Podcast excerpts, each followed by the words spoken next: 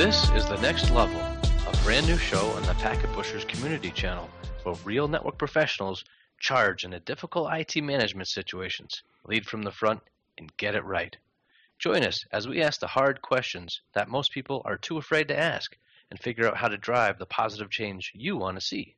We'll take you from the CLI to CIO. I'm Damon Hoising from Packet Brigade. You can find me on Twitter at Packet Brigade. Hi, and I'm Drew Conry Murray from Packet Pushers, and I'm on Twitter at Drew underscore CM. You know, I think most of us can agree that continued training is really critical to keeping up with technology and advancing our careers. And for instance, on Datanauts episode 21, they talked about how to beat skills entropy, how to you know, keep those skills up to date. And today we're going to expand on that a little bit and talk about it from a manager and training perspective. Joining us today is Colleen Morrissey, Senior Network Engineer and Adjunct Lecturer. Colleen, please introduce yourself and tell the audience a bit about your technical training and teaching background. Sure, Damien. So I have been working in the networking industry for almost 20 years at this point. I started my career at an ISP. I did everything from customer support to system administration to network engineering. Um, after I worked at the ISP, I took a job at a local university where I've been teaching as part of the Cisco Network Academy, and I also have full time responsibility doing networking as a network engineer. Just a shameless plug. Uh, no matter how many RIT flags are at Cisco Tech, RPI Cisco Academy is still the Olympic gold medal champion Cisco Academy. I think that's true. Um, I think it helped to start out by listing different types of training and describing them a bit. Colin, can you describe a few of the training programs that you've led or participated in? Sure. Like I said, I've been teaching classes that are part of the Cisco Academy and some that are not, but still networking focused at RPI, as you alluded to, um, for about 12 years now. So these are undergraduate classes, which are part of the computer science department as electives usually senior and juniors, although sometimes we have um, freshman and sophomore in the classes if they've already done some of this stuff earlier on in their high school careers, which some have. Um, I've instructed classes that were using the Academy course material for CCNA route and switch, CCNP route and switch, CCNA voice, and CCNA security. We've also done CCIE classes in the past.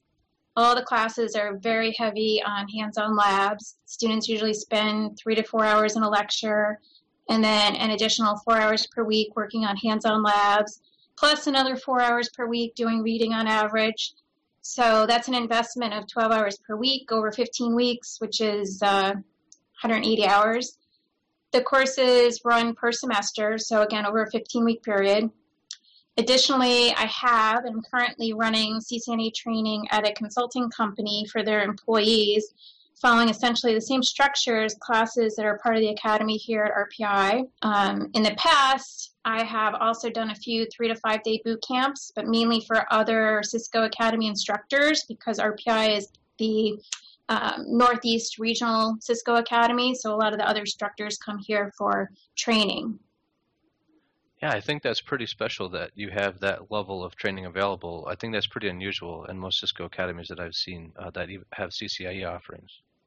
Yeah, we, that's not part of the official Cisco Academy. We've just offered, and some of those other topics, you know, um, CCNA voice and CCNA security aren't necessarily part of the curriculum, but there are things that we've kind of developed in-house here to fit some of the um, requirements or needs that the students wanted and created curriculum and labs out of our own and then taught the classes here.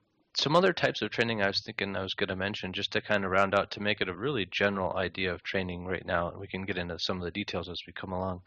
Um, I think everybody's knows a lot about certifications in this field.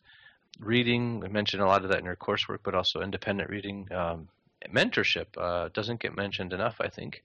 Hands-on experience and working on projects. I think uh, practicing labs certainly is part of that. Attending conferences too. I think uh, there's a lot to be learned in different conference tracks, especially practitioner-based conferences. And I think doing design, actually, doing doing uh, architecting solutions and designs is an interesting learning or training in of itself. And also, I would be remiss if I didn't plug podcasts because you can file for CPE credits for your CISSP if you if you do podcast training. Got to mention so, podcasts. Yeah. So in in that vein, I was interested, Drew, because you're you know in your te- as your technical writer and content manager, background, you're fluent in a lot of jargon and functions of networking components. Would you venture to say that writing about IT is a form of training? Uh, I guess I'd be hesitant to say that it's a form of training in the sense of you know a, a certification course, but I do think it's really valuable if you want to get a sense of how well do I understand a topic, uh, how strong am I in a particular area. You'll find out when you have to write about something that you will find areas okay i'm very confident here but maybe i'm a little weak on this side and maybe i don't understand it as well as i thought and i've got to go brush up a little bit. So from that regard i think writing is a great opportunity for folks who want to sort of test themselves and say how well do i know this? I think it's also very useful if you're thinking about blogging because there's a whole community of networking and it bloggers out there who will give you feedback who will offer tips who will offer critiques and criticism exchange ideas that the learning um, possibilities are really magnified when you try to write something and then and then put it out on the internet for people to to, to read and give you feedback. I'm curious, since um, Damien and Colleen, you're both uh, IT professionals. What kind of training have you felt has been the most effective for you, whether you know from a, the standpoint of cost efficiency or just time efficient? I mean, I think as far as like time efficiency, obviously the three or five day boot camps, you know, throw everything in at once. But um, personally, I don't like to learn that way. I think, you know, the answer to the question is very individualized. I learn better over a longer period of time when I have time to absorb and think about things. So I like to kind of work at my own pace. I would prefer, you know, some sort of training that I kind of did on my own or that met, you know, on a weekly basis and gave me some time at home to digest and go over reading, go over concepts. Um, I tend to flag and burn out during day long or multi day boot camps. And I think it's also easy to get distracted by things going on, you know, back in the office or at home. I mean, it's really difficult for me, and I'm not sure if that's true for you too, Damien, but to go sit in a classroom, you know, for three days in a row or five days in a row because all the stuff, you know, all the troubles and emails and all those other things are waiting for you. And sometimes they interrupt you during the day as well. It's interesting that you say that it's very individualized because I, will include a link to it. But Ethan Banks wrote a, a blog uh, late last year about a 10 day boot camp that he went to for a CCIE refresh. And his perspective was almost the opposite. He loves, he talked about how he loves the fire hose, just information coming at him, coming at him, coming at him. That's the way he likes to learn. And he found that very useful. So I think you're right that you do have to kind of have a sense of your own learning style and what's going to work for you. Yeah, I, I think it is different for everybody. But yeah. I think as far as cost efficiency, you know, some of it is location comes into play. So you're talking about going someplace for 10 days. You know, did you have to travel and pay for a hotel? Like a lot of that comes into play as well. I think uh, I'm going to be a diplomat and agree with everybody. so, yeah, I mean, nobody. I think Colleen made a really excellent point uh, that it really depends uh, on the individual. Like everybody is has different learning mechanisms, whether they're kinesthetic or auditory or uh, verbal or, or so forth. Um, I like the water. I like drinking from the fire hose, but I definitely believe uh, most education educators and professionals will agree you're going to retain a lot more by interacting with the material over a longer period of time than doing a boot camp. Like a boot camp, you can get you over the hump, but then if you don't act on that knowledge very quickly or very often, then you'll forget a lot. I think, and so kind of along that vein, if you are fortunate to live near uh, one of the top-notch Cisco academies, you, you know, instead of spending your five, seven thousand dollars on a five-day boot camp, uh, you can get a full, you know, semester-long university computer science course or Cisco Academy offering that will give you lab, lecture, uh, and a lot more time to interact with the material. So, I think uh, most folks would get a much richer experience out of that format. Yeah, and kind of going off on that, now, you know, there's the option to do all of that stuff online but that's also very individualized. I'd rather, you know, go to a classroom in person, interact with the instructor, talk to the other students, which I know you can get some of that online, but maybe I'm just old fashioned. But, you know, for those that don't want to travel or want to do a university course, you know, there's the option to do that no matter where you are now, if you like learning that way. One thing I would um, comment I would make is uh, if you're going to do the online, you know, get some recommendations or referrals from your colleagues to see what, what's good and what's not. Um, I had a really bad experience with uh, pods when I was doing my VCP training that were just, you know, I think they were just too oversubscribed and it just didn't perform very well. I could have, you know, done the most of the time I spent was troubleshooting the pod. So, yeah, totally get with the legit, you know vendor like INE or somebody that's got a good rep or somebody that you know your friends have have participated in. Colleen, you know, as, as an instructor, I think you probably have to deal with both you know theoretical and practical materials. Do you find that uh, some material is better done via lecture and some is hands-on or reading? Yeah, I mean, most of the stuff that I instruct with, you know, a lot of the Cisco um, technologies and implementations, it's it's really personally, I think it's best done with the inductive approach. So using labs. So I have students in my classes working right away um, in their labs with technology that we don't cover in the lecture. And so they're working with these in the commands in a lab environment before we cover them. And that forces them to do some of their own minimal, you know, reading or Googling ahead of time. And then when we get to the point of covering the topic in a lecture, or independently, if they're reading, you know, the full chapter in the book, it seems to really reinforce the concept since they have already been using it in the lab. I also like the lab environment because you know things don't always work as expected in a lab, and there's a real learning opportunity involved when you have to troubleshoot something because it's not working exactly how the book tells you it should be working. Mm-hmm. So I guess to answer your question, I, I think that I prefer labs and reading to really master material, and then lectures are a plus and definitely helpful. Um, but you know, the core blocks would be labs and reading material. Do you think that the career phase or technical level of the training matters in terms of what form of training is most effective? So, one example is let's say you have a newly minted CCNA. Um, it might be helpful for them to get some a couple years of job experience before trying to go to CCIE, so that they can really understand. Okay, I can configure router on a stick, but when would I actually do that um, in a company? Um, or another example might be you know, folks who are preparing for CCA, it's pretty rare to find a Cisco Academy available. Or uh, you may have someone who's a cert junkie that's got a bazillion certs, and maybe they should get out of their shell and go to a conference. You know what I mean? So, what do you think about the types of training as it relates to your your spot? You know, where you are in your career. Well, I think, as you alluded to earlier, Damien, the training really has to be something that you will use to be effective. So, you know, I think anyone in IT could probably benefit from an entry level course like CCNA as you cover a lot of theory, a lot of fundamentals, a lot of basics that really has, you know, crossover into other fields.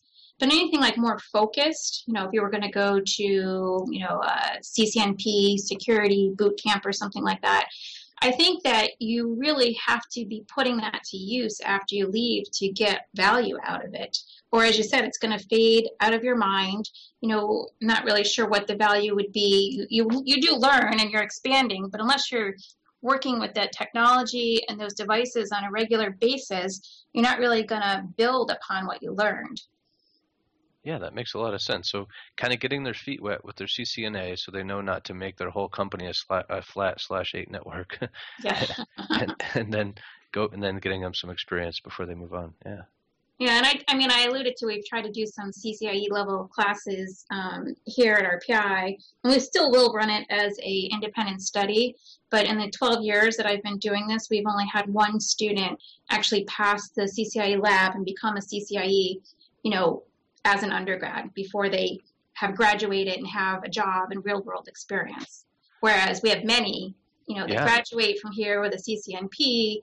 Um, usually around switch and they go and they work for a few years and then they take the lab and then they pass. I think it's, you know, at that level, at that, you know, expert type level, whether it's Cisco or anything, you really do need to have some real experience, you know, putting to practice what you learned um, before you're really able to accomplish that. You know, the one student we had was a real anomaly. He was very, very bright, obviously, but I think it's really difficult to be able to get that level, attain that level without some real world experience. Is there like a sort of rule of thumb, you know, and how many years of experience I want to have in the trenches before I go toward each level of certification? I would say that's probably individualized too. I mean, I worked for seven years in the trenches before I even started looking at kind of the certification stuff. I mean, I had a lot of experience, but there was still no way that I could just, you know, walk in and pass the CCIE lab exam. I spent, you know, once I decided that I wanted to go down that path, you know, after having seven years of experience, I spent a good four to six months kind of on my own, you know, working through labs. I didn't go to a boot camp, but I, I set aside time every week to do a practice lab and go over it. And I did that for probably, yeah, four to six months before I actually attempted to take the lab exam. I mean, again, it's going to depend on where you are and how much how much time you want to invest in your training as well. That was a lab exam for the CCIE, right, Colleen? Yes. yes. Yeah. Yeah, that's that makes sense. Um, and I think there's a, another podcast episode in there if we don't get scooped by one of the other other ones about a career ladder definition. So I had some ideas about that. We can talk some okay. more. Put some notes on that to the side. Um, Colleen, you had mentioned earlier about taking a certification that gives you more of some broad general knowledge that can be applied sort of across silos. And in the industry now, we're hearing about the full stack engineer or being a generalist or needing to have a bunch of other skill sets, you know, sort of uh, under your belt. So, other than traditional routing and switching, what are some areas that engineers should be training in? Well, I think um, security is very important. I think that there could be some definitely specialized uh, security training that would be beneficial. Um, I think, you know, when we talk about that expert level, it's really difficult to be uh, generalized. I mean, it's really difficult to have a level of expert knowledge in multiple, you know, different technologies. Um, what I've seen a lot is that you know the IT side, kind of the you know engineering slash technical side, really needs some more help with things like project management and you know general IT principles. You know, I, I sat through. I know a lot of people think it's you know rubbish, but I sat through a three day boot camp on ITIL, and I actually found it pretty um, pretty beneficial just to kind of think of those concepts that usually you know day to day I'm programming routers and switches and that kind of thinking about the you know service delivery end to end and how to kind of make that better for the enterprise. Yeah i itil is great. Um, i'm really um, i think that that could be emphasized some more. And uh, if ranty greg were here he'd probably shout at us you don't even uh, need ranty greg to get, say bad things about itil yeah but but the thing is, I think about ITIL like anything is like if it's being rammed down your throat, you hate it. But if it's something that you can choose to elect to apply, it's very useful. Like if you're designing a new program or a new uh, workflow or you know a new troubleshooting workflow or change control process, like there's a lot of really good material in there that people have already figured out. So yeah, lot, and I think it's something you can pick and choose from you know, yeah. to start from scratch and do a full, you know, ITIL implementation, I think sounds insurmountable. But, you know, for like a service to kind of go through the process and, you know, what, what I see is a lot of lack of documentation, lack of, you know, process and follow through. Change management is a big deal. Um, I think that there could be a lot of benefits to training technical people on some of those aspects. So how about that, Drew? The engineers should get some technical communication uh, training. What do you think about that? I think better communication is good for everyone, regardless of profession. Yeah, I guess that may fall into the sort of quote unquote soft skills uh, area, which people tend to poo poo, but I, I, I, really do think it's uh, it's very useful, particularly if you're interested in moving up the ladder or moving into management. That you, you really do have to be able to communicate. Um, we're also hear a lot about uh, automation, network automation. There's so much going on with virtualization and cloud. Um, Colleen, are there things there that people should be thinking about as they look at a career in networking too? You can't just live in that networking silo anymore. Oh yeah, absolutely. So I think you know virtualization is definitely a big deal and i think that there's a lot of training that's available out there you know whether it's network specific or different types of services cloud, I, I, I really don't have a lot of experience or opinion with at this point. Everything that I'm still doing is in-house. So I know that there is a new CCNA cloud certification. I haven't looked at it to be honest, so I can't speak to it, but I think it's more about the products that Cisco offers and how to use them. But understanding the, again, general principles about security and disaster recovery, all, all the things you need to talk to think about as an IT engineer would apply to the cloud as mm-hmm. well. We've kind of identified a lot of different types of training that'd be useful for professionals in different stages of their career. I wonder what are some ways to motivate engineers to pursue training, both from the perspective of motivating oneself as an engineer or from the manager or a group leader to motivate others. So I think a lot of us have that thirst for knowledge. Um, but what are some other ways to, to motivate folks to go after training? Um, I think that the employee or the you know engineer has to want to do the training. So it has to be thirst for knowledge. It has to be something that will help them with their current job, whether it makes it easier or gives them new ideas. Um, opportunities, maybe not immediate opportunities, but opportunities in the future. I don't think you can force or try to get anyone to do training if they don't want to. Um, I think it really has to be something that someone's looking for. And as far as motivating motivating them to want to do so, would have to be some reward that they're getting for it. You know, maybe it's not tangible, maybe it is just knowledge or better opportunities, but yeah, that makes sense. I, I kind of believe um, that it's important for professionals to kind of kick it up a notch every couple of years and kind of expand themselves a little bit. And when I was a manager, I tried to do the lead with the carrot and the stick. So, um, you know, the stick was kind of uh, if we had the annual uh, review, performance review, we'd put one training goal in there. It doesn't mean hey, you have to go out and get a CCIE. It could mean something discrete and tangible and totally accomplishable within their job function but had to do some kind of training just so they're thinking about it. And hopefully they, they picked it or they picked from a, a range of options. And then on the carrot side, you're right, there's got to be some rewards. So the first, I think, recognition among your peers. You know, we always encouraged people and bragged about them and said they did really great. Prom- promotions, so you know whether it's a job title change, working on bigger projects, opportunities to lead a group. So I think those are things that are are within the control. And then I think from an employee's perspective, um, if you want to think about increasing your market value, like if you're switching companies, that definitely will will make a difference. I think it's like anything else. You know, you have a piece of paper you can get in, but whether or not you can make it depends on your actual knowledge and how much you can actually perform. But those those kinds of things do help staying out. And then I wondered if you think it's a legitimate one as well, Colleen. That you know how many times we've uh, gotten painful calls in the middle of the night and outages, and you know been pulling 30-hour days or crazy, crazy tough experiences at work because something blew up. Do you think that if you have enough training that you can reduce your your mean time to recovery, you can you know you have that back pocket ideas to to get through the night quicker and go back to bed? Yeah, I think in many cases, maybe you're able to come up with more creative solutions or able to see problems, you know, before you normally would because you've had some exposure through training. I mean, it's definitely not going to be a cure-all for all of those problems, but I think it can definitely help to, you know, cut them down or mitigate how often they happen.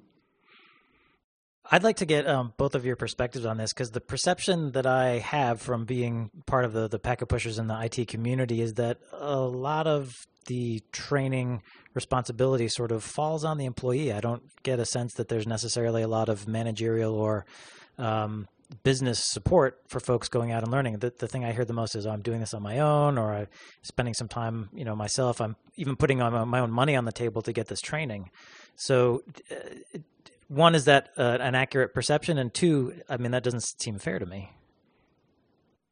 Hmm, in my experience, um, I've never had to outlay um, too much of my own money. I won't say none of my own money. In my experience, though, what you're saying, Drew, is true. Is that it's not really pushed down from the top to the bottom, but I find that if I ask for certain training opportunities or certain training classes, um, in almost all cases they would be approved. So maybe there needs to be some amount of you know proactive uh, assertiveness from the employee in getting the training that they need and want.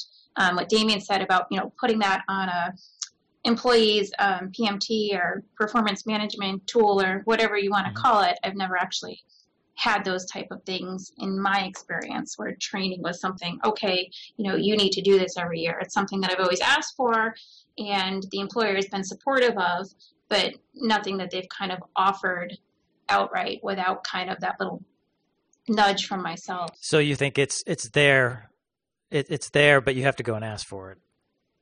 Yeah, that's that's my experience. I'm sure it's different in all different mm-hmm. companies.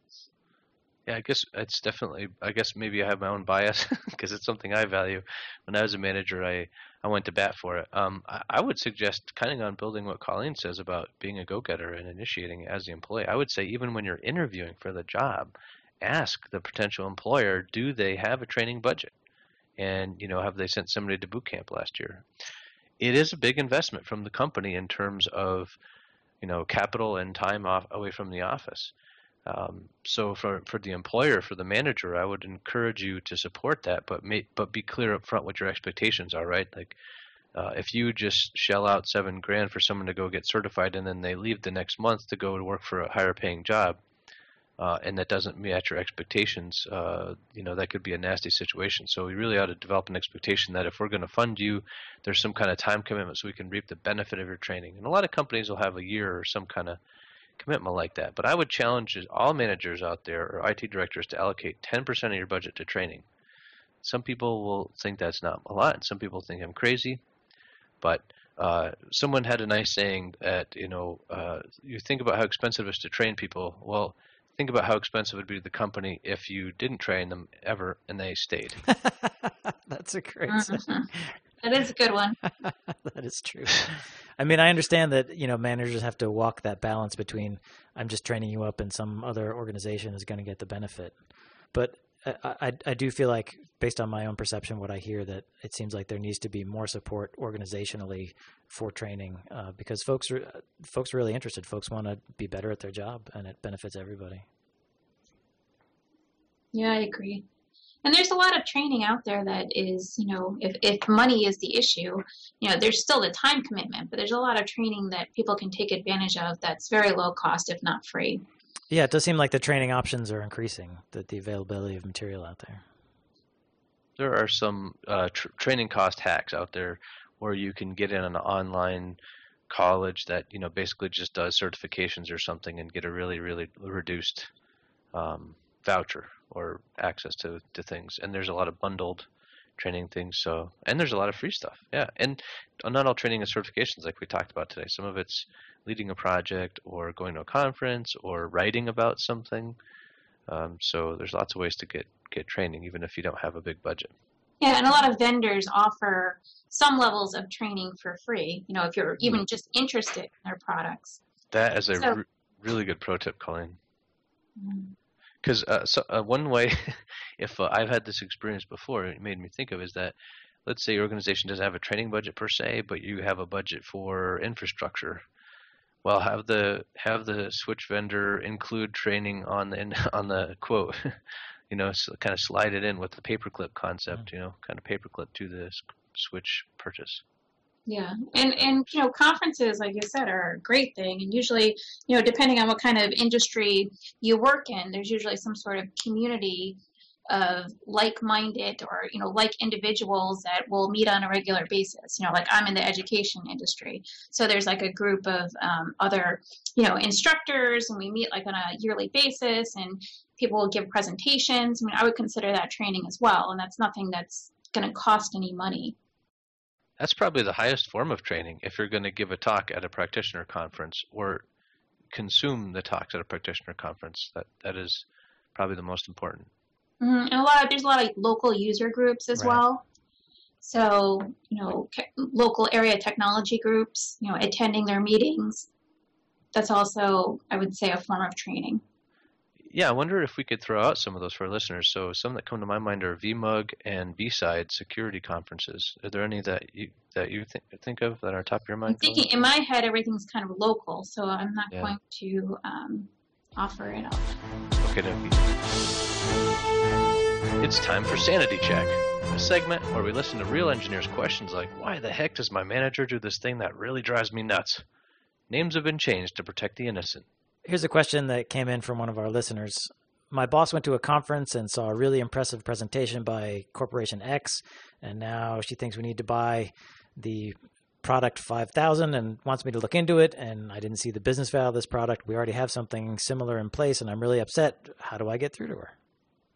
Really, it seems like if you just explain to your boss why you don't see the value of the product, I mean, I'm not sure if the user that submitted the question have already done that, but if you kind of express your opinions, that may be enough already. I, I've seen this before where it's just, you know, one of those things like, hey, I saw a whiz bang thing that's keeping up with the Joneses. Like, a company X has this, you know, product 5000. Why don't we should have a product 5000? So, and you really got to be able to speak the business language and explain to them why, it, you know, why you don't think it works. But you know, sometimes they may not take your answer. Sometimes they may just say, you know what, I'm the boss and I'm saying we're going to buy it and you have to put it in.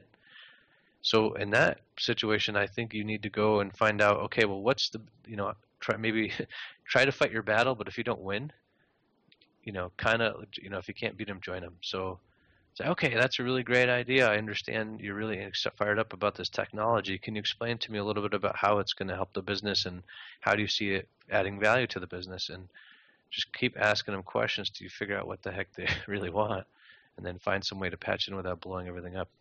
And then ask for training on that product. yeah, nicely done. Right, nicely way done. to bring it back.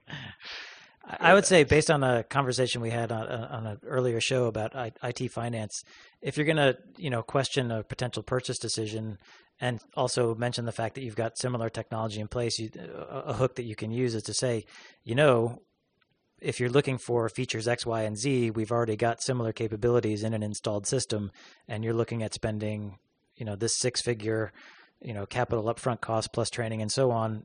Do, do we really want to go down this route? Instead of trying to hang it on a technology discussion of this product sucks and it's doing x when we should be doing y may not resonate as much as hey do you really want to drop all this money when we can do similar things with something we've already got in house I, I, hmm. agree with that point. I think that'll work really well in a, a for-profit company where where you have a common denominator motivating mm-hmm. people all right we'll do one more question let's see this listener writes in my boss is always running around talking on their Bluetooth. He asks us questions but doesn't focus or listen to our responses. It feels like we're not communicating. Why does he behave this way and what should I do about it? it seems like my teenager might be their boss. oh, man. Uh, yeah, that's a tough one. Well, I think uh, nobody likes to go to meetings, but I think in this case, you know, a regularly scheduled meeting where you have with just you and your boss and you have an agenda of things that you want to talk about and it's scheduled time on his or her calendar that might help to get some responses and to get your boss to listen to you. I think that makes good sense. I sort of picture this boss as someone who's like one of those helicopter bosses, and they're just kind of hovering around to see if you're doing something. I think um, if you can tell them like, "Hey, I'd love to talk about this, but I'm um, I'm getting this project done for you," um, can I fill you? I got all the information you want, but let me fill you in at this meeting. Maybe maybe that'll help. Yeah, this is a tricky one. It's one of those situations where some some tact and some careful language is probably required to say, you know, hey boss, do you mind taking that out of your ear for a second so I can, you know, give you a, a thoughtful response? But yeah, that's tricky. And one thing I would recommend is easier said than done, but try to speak up the first time it happens if if something like that that sort of gnaws at you and bothers you happens over and over, it gets harder and harder to bring it up because then then you kind of overreact. And they've been doing this for a month, and they're like, "Well, what's wrong today?" So if you can, try to bring it up in the heat of the moment because it's a lot easier than dealing with it later. Or maybe just call them on their cell phone and just talk right into their Bluetooth. That's a really good idea. So if you find yourself frustrated or scratching your head about something that IT management's doing and you want to ask us about it, you can send us an email at nextlevel at packetbrigade.com. You can also use the anonymous SurveyMonkey link that'll be in the show notes. And as you can tell, all sources are going to be kept confidential and real names are never used on the air. Thanks for joining us on The Next Level. I'm Damien Hoising. You can contact me at damien at packetbrigade.com. I blog on Packet Brigade and on Packet Pushers. And I'm Drew Conry Murray, and you can find my blogs on packetpushers.net. You can hear me on the Network Break podcast. And if you want to follow me on Twitter, I'm at Drew underscore CM. Colleen, how can folks get in touch with you? Would you like to share a particular social media reference or handle? I am pretty low profile, but I am at Twitter at Colleen CMW. Um, you can also reach me via email, which you can find my email in the show link. All right. Well, we'd love to get your feedback on the show. You can leave comments on the blog post that accompanies this podcast on packetpushers.net or drop us a line at nextlevel at packetbrigade.com. Colleen, thanks for being with us. Yeah, thank you, both of you. Thank you, Colleen.